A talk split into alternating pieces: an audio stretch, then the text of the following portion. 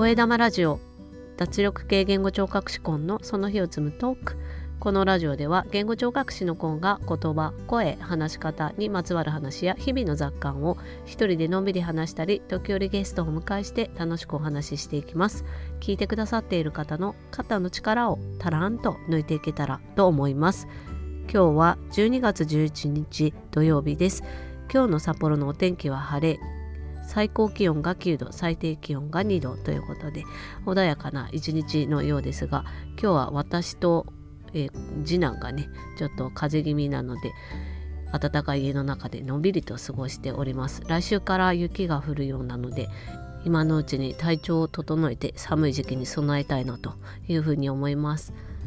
声玉ラジオは日替わりでテーマを変えてお話ししています。月曜日は声火曜日は私のビジネスジャーニー。水曜日はブックレビュー。木曜日は話し方金曜日は雑談。土曜日は北海道や札幌に関すること。そして日曜日はお休みをいただいています。今日は土曜日ということで北海道や札幌のお話になります。今日は札幌ホワイトイルミネーションについてお話ししたいと思います。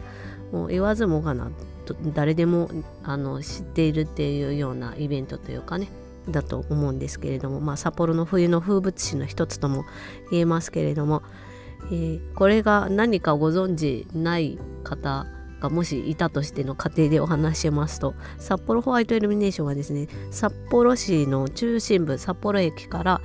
えーと、大通公園にかけて特にメインになる会場は大通公園になるんですけれどもそちらに、えー、色とりどりの電飾が飾られましてそして、えーと札幌はですねこの時期も4時ぐらいには暗くなっているので、まあ、日暮れとともにねその街明かりを楽しむというようなイベントになっています。今年で41回目だそうで、えー、最初のイルミネーションが始まったのが昭和56年1981年の12月ということです。今日はそんな札幌ホワイトイルミネーションのえー、どうやってねそのイベントを始めることになったかとかそこからの流れ歴史的な話この40年ぐらいの間にねどんなことがあったのかっていうようなことを簡単にお話ししたりですとかあとは、えーと、イルミネーションのねあの見や見やすいというか暖かい場所で楽しめるスポットをご紹介したいなと思います。とても寒いのでねあの特に札幌の冬に慣れてらっしゃらない方には屋内で楽しめる場所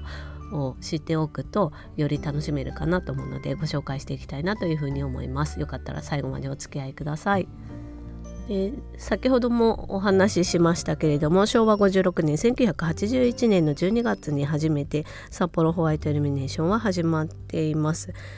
で当時はですねまだあの札幌への観光っていうのは夏とか、まあ、雪のないね時期の観光が主流。やっぱり夏は爽やかで過ごしやすいということでそれを呼び水としてねあの観光にっていうことでアピールしていたようなんですけれども四季折々の札幌の魅力っていうものを伝えていきたいともっといろんなね時期にも観光客の方にもいらしてほしい。特にね冬はあの札幌ならではっていうところも北海道らしさっていうかねいうものもあるのでの冬の魅力も伝えたいということで考えられたそうです。であのニューヨークにねニューヨークはこの時期あのいろんなところで綺麗なねイルミネーションが見られますけど特にそれその中でも有,、ね、有名と言えるのがあのロックフェラーセンターのあの大きなねクリスマスツリーかと思うんですがあのあれをイメージしてねああいうイルミネーションを札幌でもということでホワイトイルミネーションを考えられたそうです。であの札幌らしさというかね世界の中でもユニークさっていうものをアピールできるようにということでで、まあ、札幌の冬といえば、まあ、雪が降り積もるわけですけれどもそういったその白い景色に馴染むようなね映えるような電飾っていうものを使っているのが特徴的ということだそうです。1981年のスタート時は会場は大通公園の大通公園っていうのはえっと、1丁目2丁目3丁目4丁目ってて、えっと、確か12丁目11丁目12丁目ぐらいまであるんですけれどもあの1ブロックずつだいたい300メートルぐらいずつの、えー、ブロックがねずっとつながっていく東西にね広がっているのが大通公園なんですけれどもその中でも、えー、1981年の開始当時は、えー、大通り2丁目のみを会場としてそして1048個の電球を使って開催されたというような記録があります。で1981年の初回のイベントについてはあのあまり記載が見当たらなかったんですけれどもおそらくあの良かったというかうまくいったんではないかなと思われるんですが翌年の1982年のイルミネーションでは4万2,000個といきなりねものすごく個数が増えて電球を使っていてそしてその翌年83年には9万個で84年には12万個とねどんどんどんどんと電球を増やして華やかなイルミネーションを繰り広げていってるというような形でしょうかね。で当初はね大通公園の中で東西に会場を広げていくというような形だったんですけれども、え1986年には札幌駅から大通公園をつなぐ駅前通りという大きな通りがあるんですがそちらの中央分離帯に植えられている並木にも電飾をつけてですねそちらも会場として駅前通り会場ということで、え開催されるようになっています。そして2017年にはですね日本三大イルミネーションのうちの一つとして認定されるというような形で、えー、全国的にも日本のね全国的にも有名なイルミネーションの一つというふうに位置づけられるようになったかなと思います。この三大イルミネーション他には長崎のハウステンボス光の王国。それから栃木県の足利フラワーパーク光の花の庭というところだそうでして。で札幌ホワイトイルミネーション今年は使用する電球が73万個っていうことなんですけれどもハウステンボスで使われている電球の数は1300万個。それから足利フラワーパークでは500万個ということであの全然違うんですね 使われてる電球の数が。でもそれでもあの三大イルミネーションの一つとして認定されるっていうことはそれだけねあの特色がありそして美しいイルミネーションをね毎年あの開催しているということなのかなというふうに思います。使用する電球が少ないということは電力の消費も少ないということが言えるかと思うので環境に配慮しているっていうところもあるのかなと思うんですがえー、以前からソーラーパネルを設置してみたりとかあとバイオディーゼル発電というものを採用してみたりということでやはりねあの札幌ホワイトイルミネーションっていうのは環境を考えて開催しているっていうのも特徴の一つになるのかなというふうに思います。で札幌ホワイトイルミネーション現在は、えーと、と12345回以上で開催されています。メインになるのは大通公園。こちらが11月19日から12月25日までということになっています。その他は先ほど先ほどお話しした駅前通り札幌駅から大通公園までをつなつなぐ大きな通りですね。そちらが同じく11月19日から2月12日までということになっています。そして、えっと、大通公園から一歩南側にいたところに南一条通り会場というところがありましてそちらは、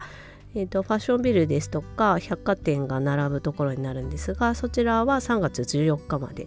そして札幌駅周辺では赤レンガテラスというところの赤プラというスペースがあって、えー北海道庁のね赤レンガ道庁っていうのがねあのよく見えるところになってるんですけれどもそちらでもイルミネーションが開催されてましてそちらも3月14日までそれから札幌駅前の南口広場がありましてそちらでも3月14日までイルミネーションがされているということでどんどんとね会場があの広がっていきそしてあのいろんな商業施設の近くになっているのでお買い物お出かけのあのついでにねちょっとちらっと楽しめるっていうようなことにもなっているかなと思います。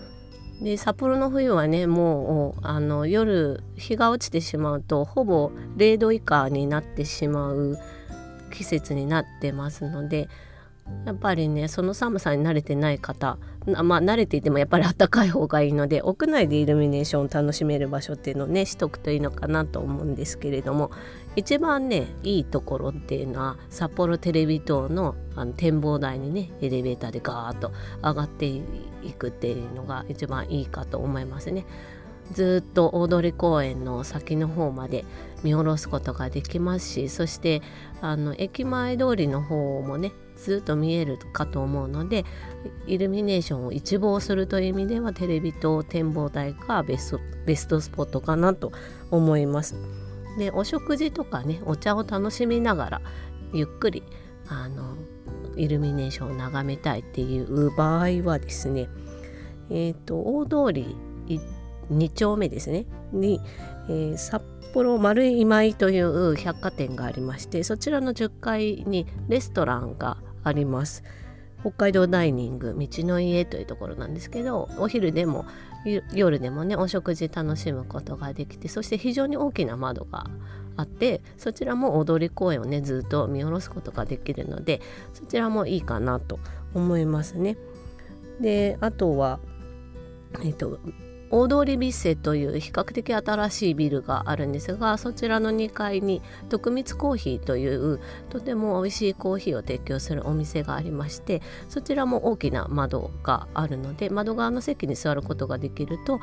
大通公園のイルミネーションとそして駅前通りのイルミネーション両方楽しむことができます。それからあまりあの大きくは見えないんですけれども札幌駅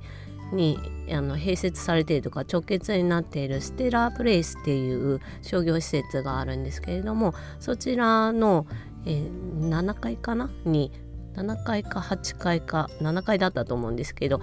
えー、タリーズコーヒーがありましてそちらの窓側からも駅前通りのイルミネーションをね眺めることができるかなと思うのでちょっとした時間に楽しむのにもいいのかなというふうに思います。まだまだ旅行を思い切って楽しむっていうことはねちょっと、うん、まだ難しいのかなってという状況ではありますけれどももし来年の11月後半とかね、まあ、クリスマスの時期まあまだこれからクリスマス来ますけれども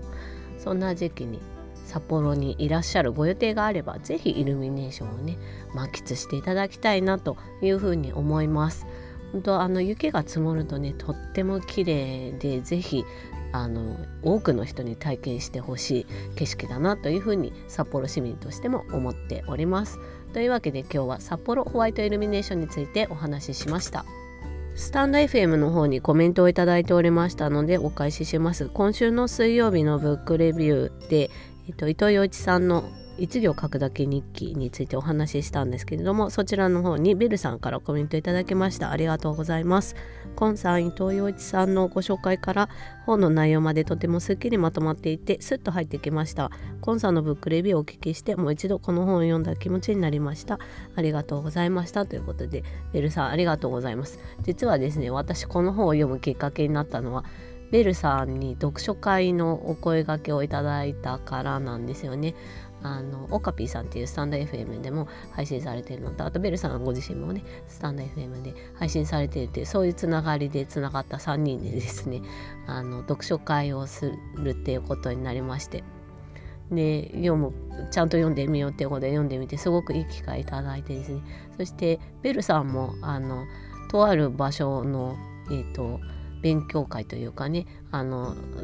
セミナーに私一緒に参加させていただいてそちらの課題としてねこっちあのこの本「一行書くだけ日記」のレビューをされているのを私お聞きしてですねすごくベルさんのあのブックレビューは本当にコンパクトにまとまっててですねもう10分以内に話されているっていうのがまずすごいと思ってて私のこのちんたらした話とは全然違ってですね分かりやすいっていうのがあのすごくいいなと思って今あのそのセミナーでもねあの話のまとめ方っていうところも含めて私は勉強中であるんですけれどもベルさんに大きな刺激をいただいております。ベルさんあの読書会のお声がけいただきましてそしてこちらにもコメントをお寄せいただきましてありがとうございます。というわけで今日はこの辺で終わりにします。Carpe Diem チャオ